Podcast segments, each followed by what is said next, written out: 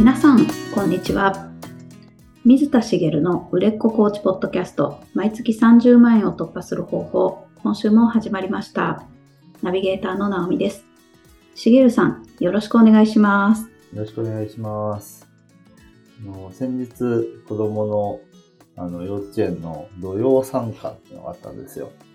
えー、はい。まあ、要は土曜日に、えっと幼稚園があってあの、いろんなものを見れるっていう、普段の様子を見れるっていう、まあ、いわゆるあの学校でいう授業参観ですよね。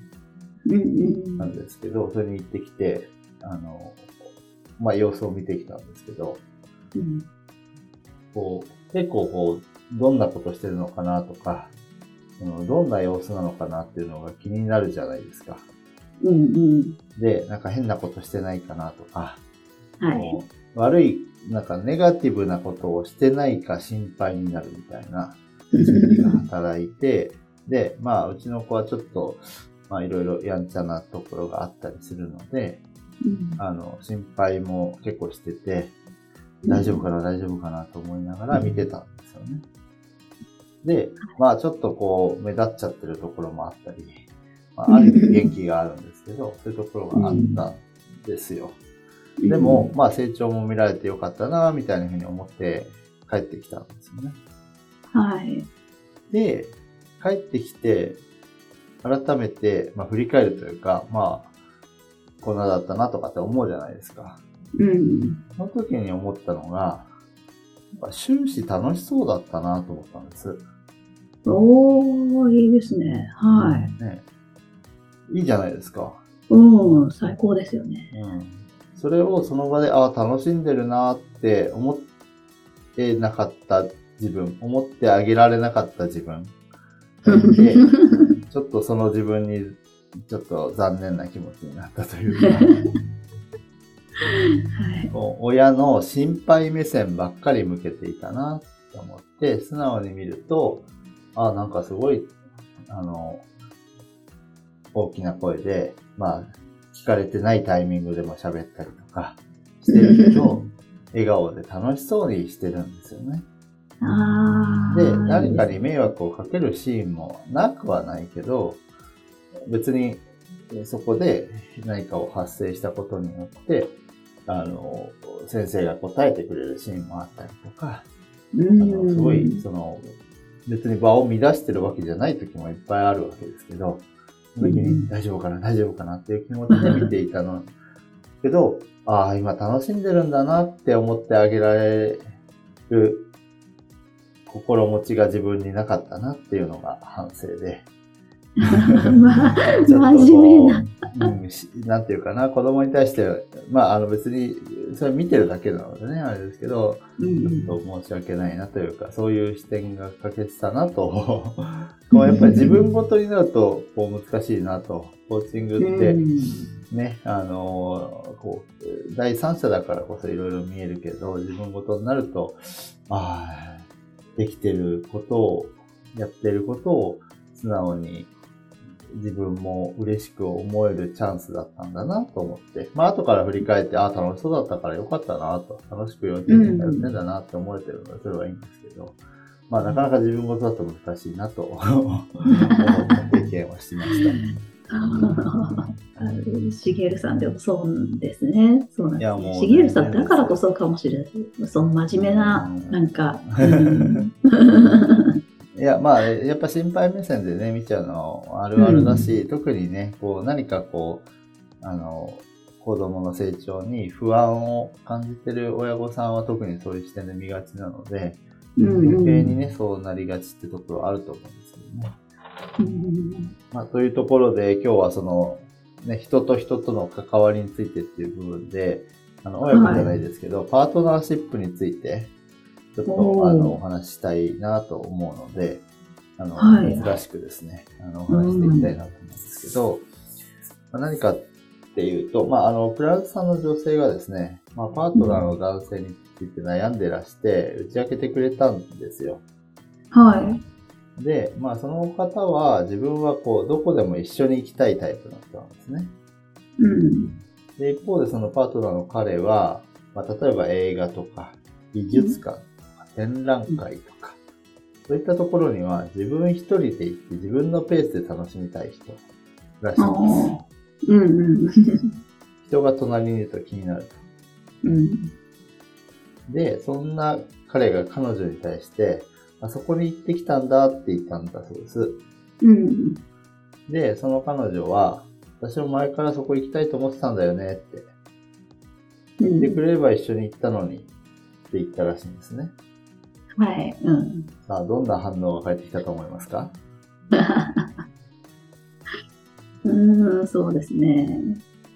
えー、それぞれで行った方が僕は楽しいんだけどなーみたいな。そういうふうに思うじゃないですか。はい。で、えっと、まあ、あの、お聞きしたところ、うん美術館のようなところっていうのは、本当に行きたいところは一人で行くものだよって言われてるんですね。へー。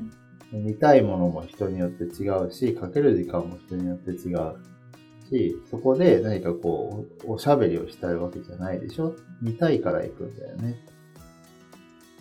で、見るものが違って、相手に合わせようって一緒に行って自分のペースが乱れるのも違うし、それでどっちかがこう嫌な気持ちになったり、トラブルの元になるでしょ？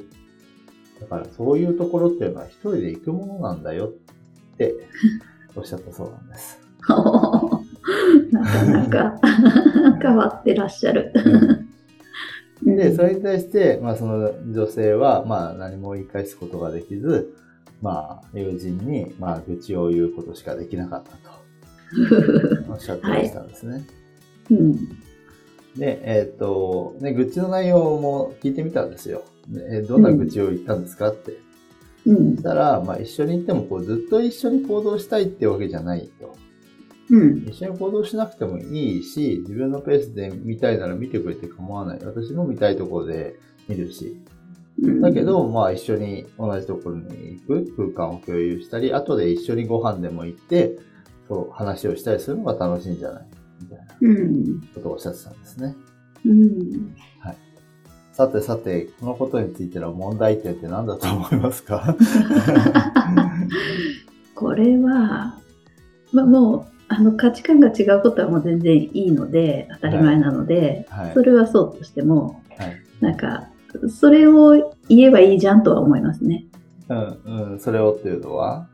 あの女性が思ってることも、はいあ私はそこまで強要しようとは思ってないよとか、うんうんうんうん。うん、この範囲内だったらどう？みたいな、うんちょっとこうなんかなすり合わせですかね、はいそういうところうんをしても、あの損はないんじゃないかなとは思いました。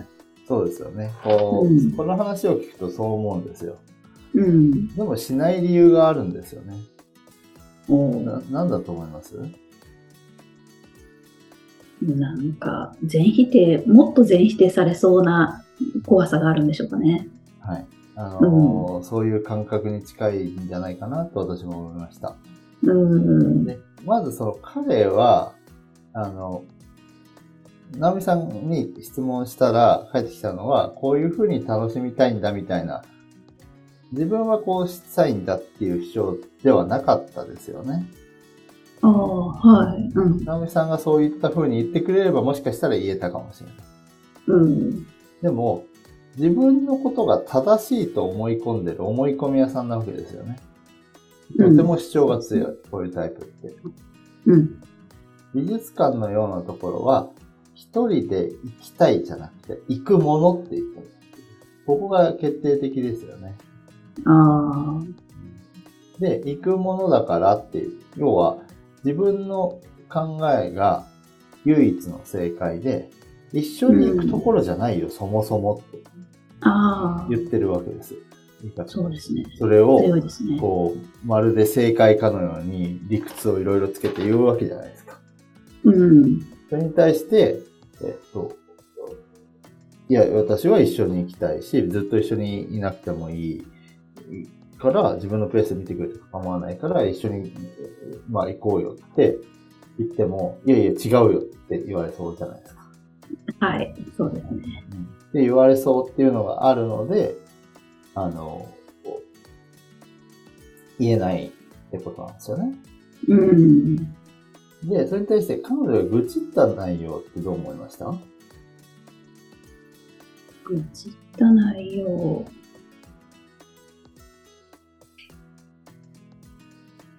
一緒に行ってもずっと一緒にいなくてもいいし、自分のペースで見てくれて構わない。うん一緒にご飯で行ってた話をするのが楽しいんじゃない？で全然愚痴ではなく、彼女の思いだなって思いました。はいあの、言い方とやった行動は愚痴なんですけど、中身は、まあ、まっとうというか、はい。彼女なりの楽しみ方で楽しむ方法を知ってますよね。うん。ちゃんと知っていて、それも内容も全然、あの、おかしいとは思わない。えーはでい。彼の言い方は置いといて、彼の楽しみ方はどうですか？彼の楽しみ方も一理ありますよね。ですよね。はい。だから、どっちも中身の楽しむっていう行為の仕方は、どっちでもありで、至極真っ当なことを言ってるんです。はい。だけど彼は、それが正解だと思ってるし、彼女はその強い彼に対して思ってることを言えないっていう状態で悩んでしまって。はい。で、えっ、と、まあ、直美さんが実はもう正解を言われてしまったんですけど、あら。はい。こういう時に陥りがちなのが、特に意見が強い、主張が強いタイプな人に対して、まあ、言えなくなることが多いんですよね、人って。うんでそういうえ自分で抱えてしまって、我慢してしまって、自分ばっかり抱えてるみたいな風にうん。なる人がいるんですけど、これって、あ、えっと、この本題の今から話そうとして話の前にもう一個言っておくと、自分だけが抱えてると思ってますけど、えっと、彼の側も抱えてるんですよ、このケースって。えー、はい。なんでそんな当たり前の正しいことも分かってないんだってイライラしちゃうわけです。ああ、そうでしょうね。あ。一人で行くもんだろう。肉には赤ワインだろうぐらいの感じで。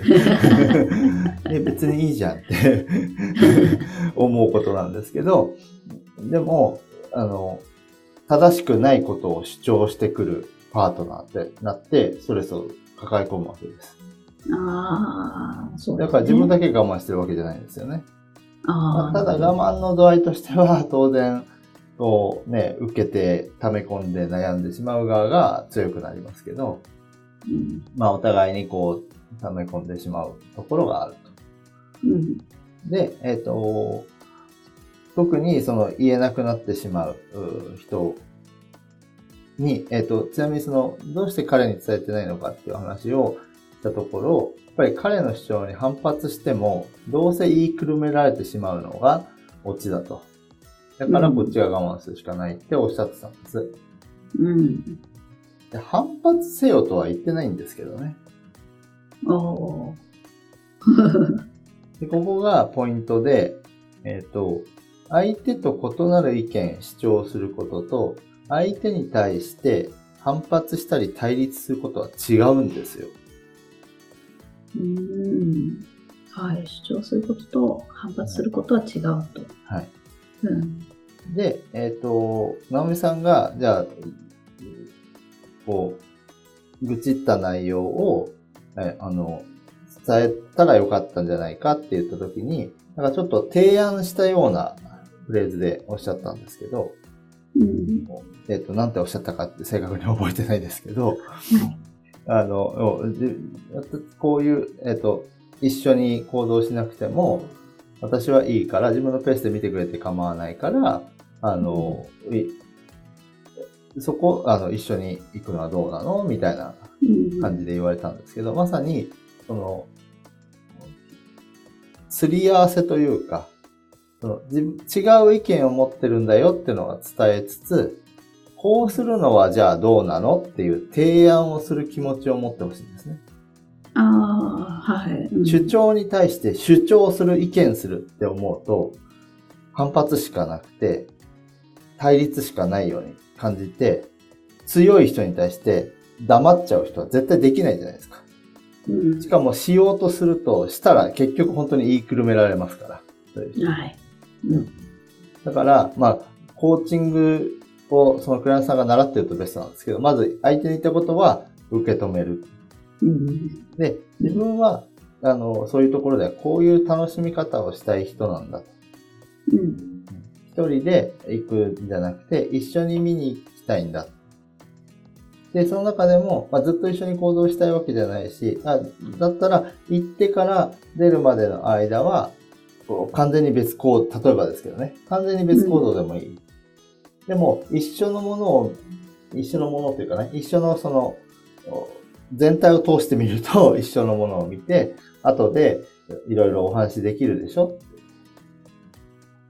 から一緒に日程合わせて一緒に行くだけでいいから、行かない？って例えば提案することもできるじゃないですか。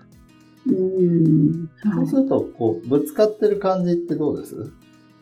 ああ、全然、なんか、探りに聞いてあげて、聞聞くっていうか、質問しているような雰囲気があるので、全然ぶつかってないですね。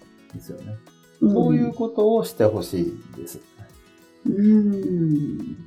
で、えっと、今回一つの事例でずっとお話ししてきましたけど、パートナーシップである、よくある問題が、自分やの考えや主張はちゃんとあるのに伝えられないっていうことがあるんです。あまさに今回のケースですけど、えっと、相手が強くないけど、相手に対して遠慮しちゃう人もいるし、逆に相手がこうやって強く主張してくるタイプだと、まあ、口では勝てないと思ったり、結局言いくるめられたりとかするし、言うのが怖いと思うこともあるしうん、結果、うん我慢して誰かに愚痴ったり、まあ、こうやってコーチングを受けたりすることになるわけです。ああ、そうですよね。でそういう人に考え方を変えてほしいという部分は、主張してくる、意見してくるタイプの人に対して、それを正論だと思ってる人なので、うん。それに対して、えっと、異なる意見を主張するけど、対立しないで提案してくださいと。おお。で、その場でできなくてもいいです。うん。うん。一度しっかり組み立ててからでもいいと思うんです。うん。あの時の話なんだけどさ、って。うん。私は、あの、美術館とかって、こう、一緒のものを見た後に、お話を、その話題に、そのことに対して、一緒に話したりするのが楽しいんだよね。うん。例えば、あの、見た絵が違った、まあ美術館だとすると、見た絵が違って、え、そんな絵あったってなってもそれでもいい。うん。別に見たものが違う。あ、そこに、そこに興味を持ったんだって思うし、私が興味持ったところも話したいし。うん。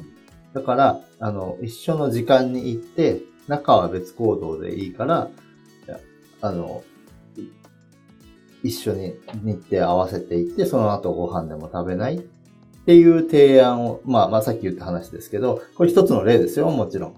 うん。っていうような提案をすると、まあ、それならいいかってなるか、そこを、いや、違うって、また来るかもしれないけど、少なくとも、自分は対立をしようとしてないことはわかりますよね。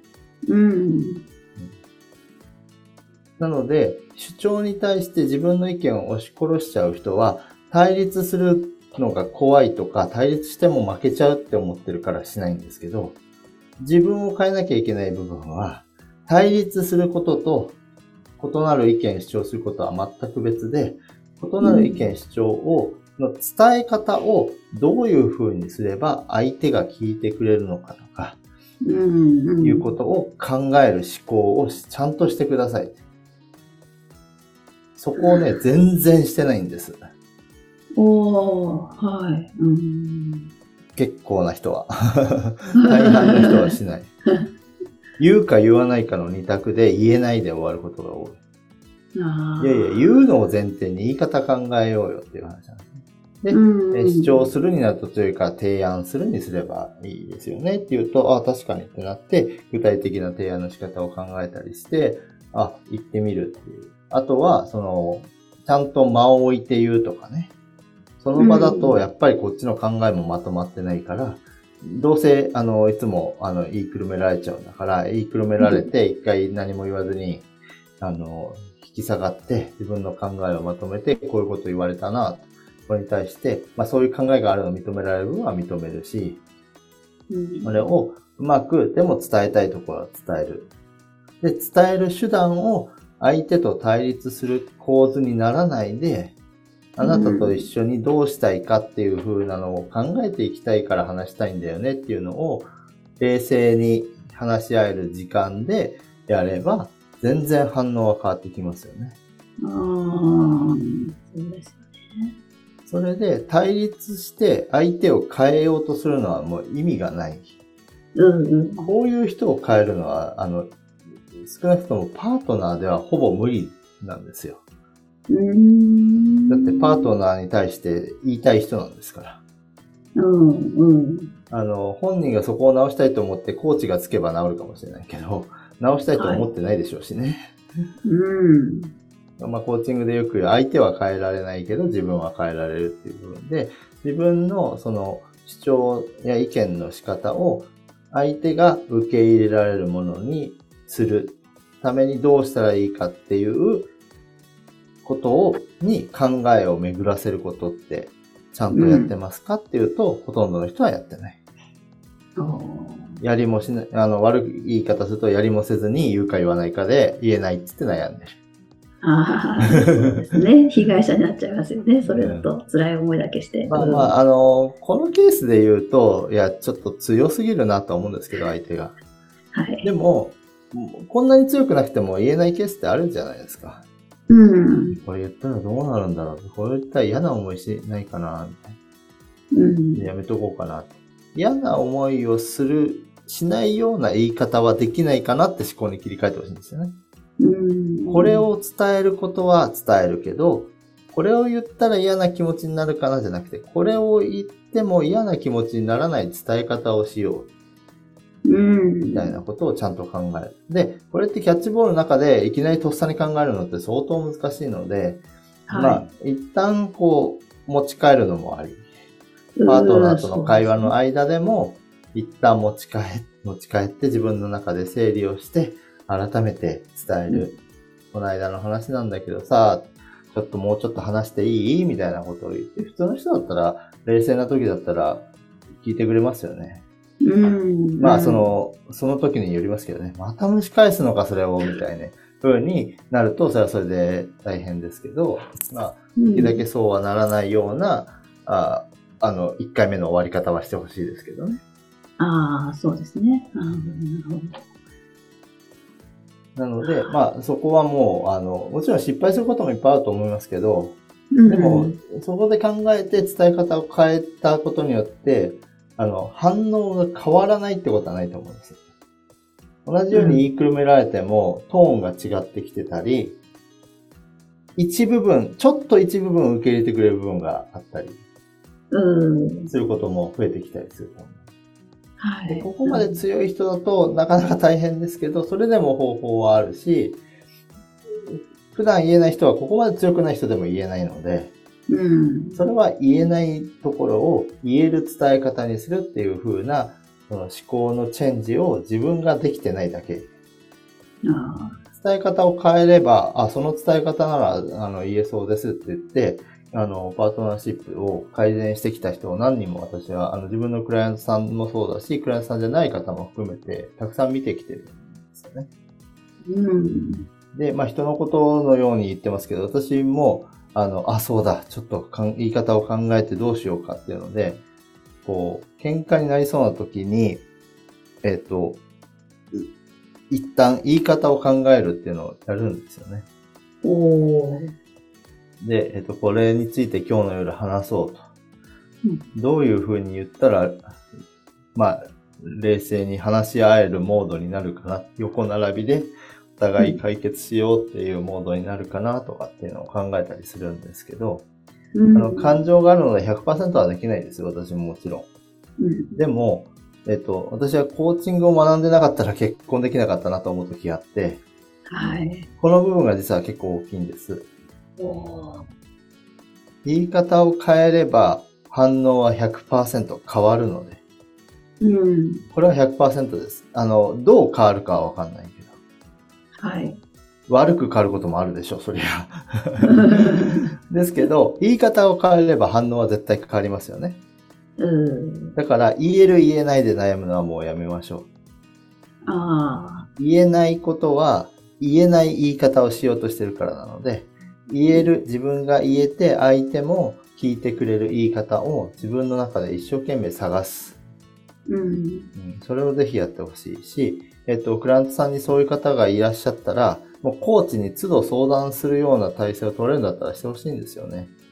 はい。うん、言えないと、これが言えないとういん。うのがあるんだったら、もう連絡してきてくださいと。うん。まあちょっと、その、契約上の問題が人によってありますから、あの、そ、ね、随時相談を受け付けるかどうかはね、あの人によって違うと思いますけど、まあ、じゃあ次回ちゃんと話しましょうでも、まあタイムラグはできるかもしれないですけどいいし、あの、その場でもし例えばね、あの30分間つないでお話ししましょうかっていうのでやってあげれば、なんていうのかな。あの、第三者から見ると、こうしたらいいんじゃないっていうのは出てくると思うんですよね。うん。それを、まあ本人から引き出してあげるのに、まあ一一つの話題だったら30分もかかんないと思う。そういったことが、あの、そっか、言い方を変えればいいんだと思うけど、どうしたらいいかわかんないっていうんだったら、相談に乗りやすいじゃないですか。はい。うん。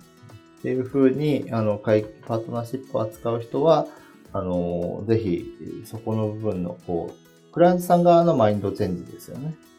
うん。言える、言えないじゃないですよ。主張する、意見をすることと対立は違うんですよっていう部分を、まずは知ってもらうことはい。をあのやってもらうと、パートナーシップの問題の、えっと、一つの大きな柱は崩すことができる。結構あるあるのパターンだし、あるあるのパターンだと思いますよね。はい。ものすごく思います。うん。そうで、伝え方っていう部分に関して言うと、本当にあの、こういう対立行動だけじゃなくて、あの、どんなところにも聞いてくるのでうん。で、その場で対応しなくてもいいんだっていうのも知るといいですよね。はい。そうです。一旦持ち帰る。うーん。そうですよね。はい。もうできるようになると、まあ、あの、徐々に徐々にね、その、なんだろう、相手の本質が変わらなくても、パートナーシップにおいての、こう、対応の仕方が変わってくるっていうのはありますよね。うん。当たり前ですけど、仲のいい夫婦が仲が悪くなったら、仲が悪くなった時のコミュニケーションの仕方と、仲がいい時のコミュニケーションの仕方はまるで違うじゃないですか。はい。だけど、本人同士が変わってないくてもそうなるわけですよね。うん。本質の中身が変わってなくて。だからう、ん。人というのはそういうものなので、うん。パートナーシップを良好にするっていうのは、お互いがお互いを聞き入れられるように、こう、していくための行動と言葉が必要で、あの、行動が全く伴ってない場合、難しい場合がありますけどね。例えば、えっ、と、仕事もしない、家事もしない、育児もしない、で、口だけ出してくるっていうのが、自分がそうだったら、言い方を変えたところで、あんた何もやってないじゃないって言われちゃうじゃないですか。そこの行動を合わせなきゃいけないってところはありますけど、あの、うん。言葉だけ一つで変わるものは本当に大きいので、ぜひそこら辺の、その、言える言えないに関して言うと、その考え方をまず変えましょうと。いうところから入ってあげると、あの、本当に具体的な相談で解決できる問題がどんどん増えてくるんですよね。あこれ一つでパートナーシップが、あの、解決する、解決するっていうのは変なんですけど、その、クライその人のクライアントさんの問題は、本人が解決したと言い切るレベルに持っていけることもあります。要はコミュニケーションの仕方を、いつも意見が違って、いつも対立しちゃうっていう人に対して、コミュニケーションの仕方を変えてあげる行為じゃないですか、これって。うん。でそのコミュニケーションの仕方を変えればいいんだってことに気づいてなくて、どっちかが折れなきゃいけないみたいなふうにあ思ってて、っていうようなことも多いので、うん。ここのところに自分で気づくのってちょっと難しいので、ここについては教えてあげるといいかなと思います。あ大きな問題だし、すごいおストレスとして大きいですもんね。はい、本当に、あの、ストレスを抱えて、下手するとそれだけで、あの、ちょっと病んじゃう人もね、いるかもしれないですから、あそれをもしかしたら未然に防ぐこともできるかもしれません。おー、そうですね。いやーありがとうございます。ありがとうございます。それでは最後にお知らせです。売れっ子コーチポッドキャスト、毎月30万円を突破する方法では、皆様からのご質問を募集しております。コーチとして独立したい、もっとクライアントさんを集めたい、そんなお悩みなどありましたら、しげるさんにお答えいただきますので、どしどしご質問ください。ポッドキャストの詳細ボタンを押しますと質問フォームが出てきますので、そちらからご質問をいただければと思います。それでは、今週はここまでとなります。また来週お会いしましょう。しげるさん、ありがとうございました。ありがとうございました。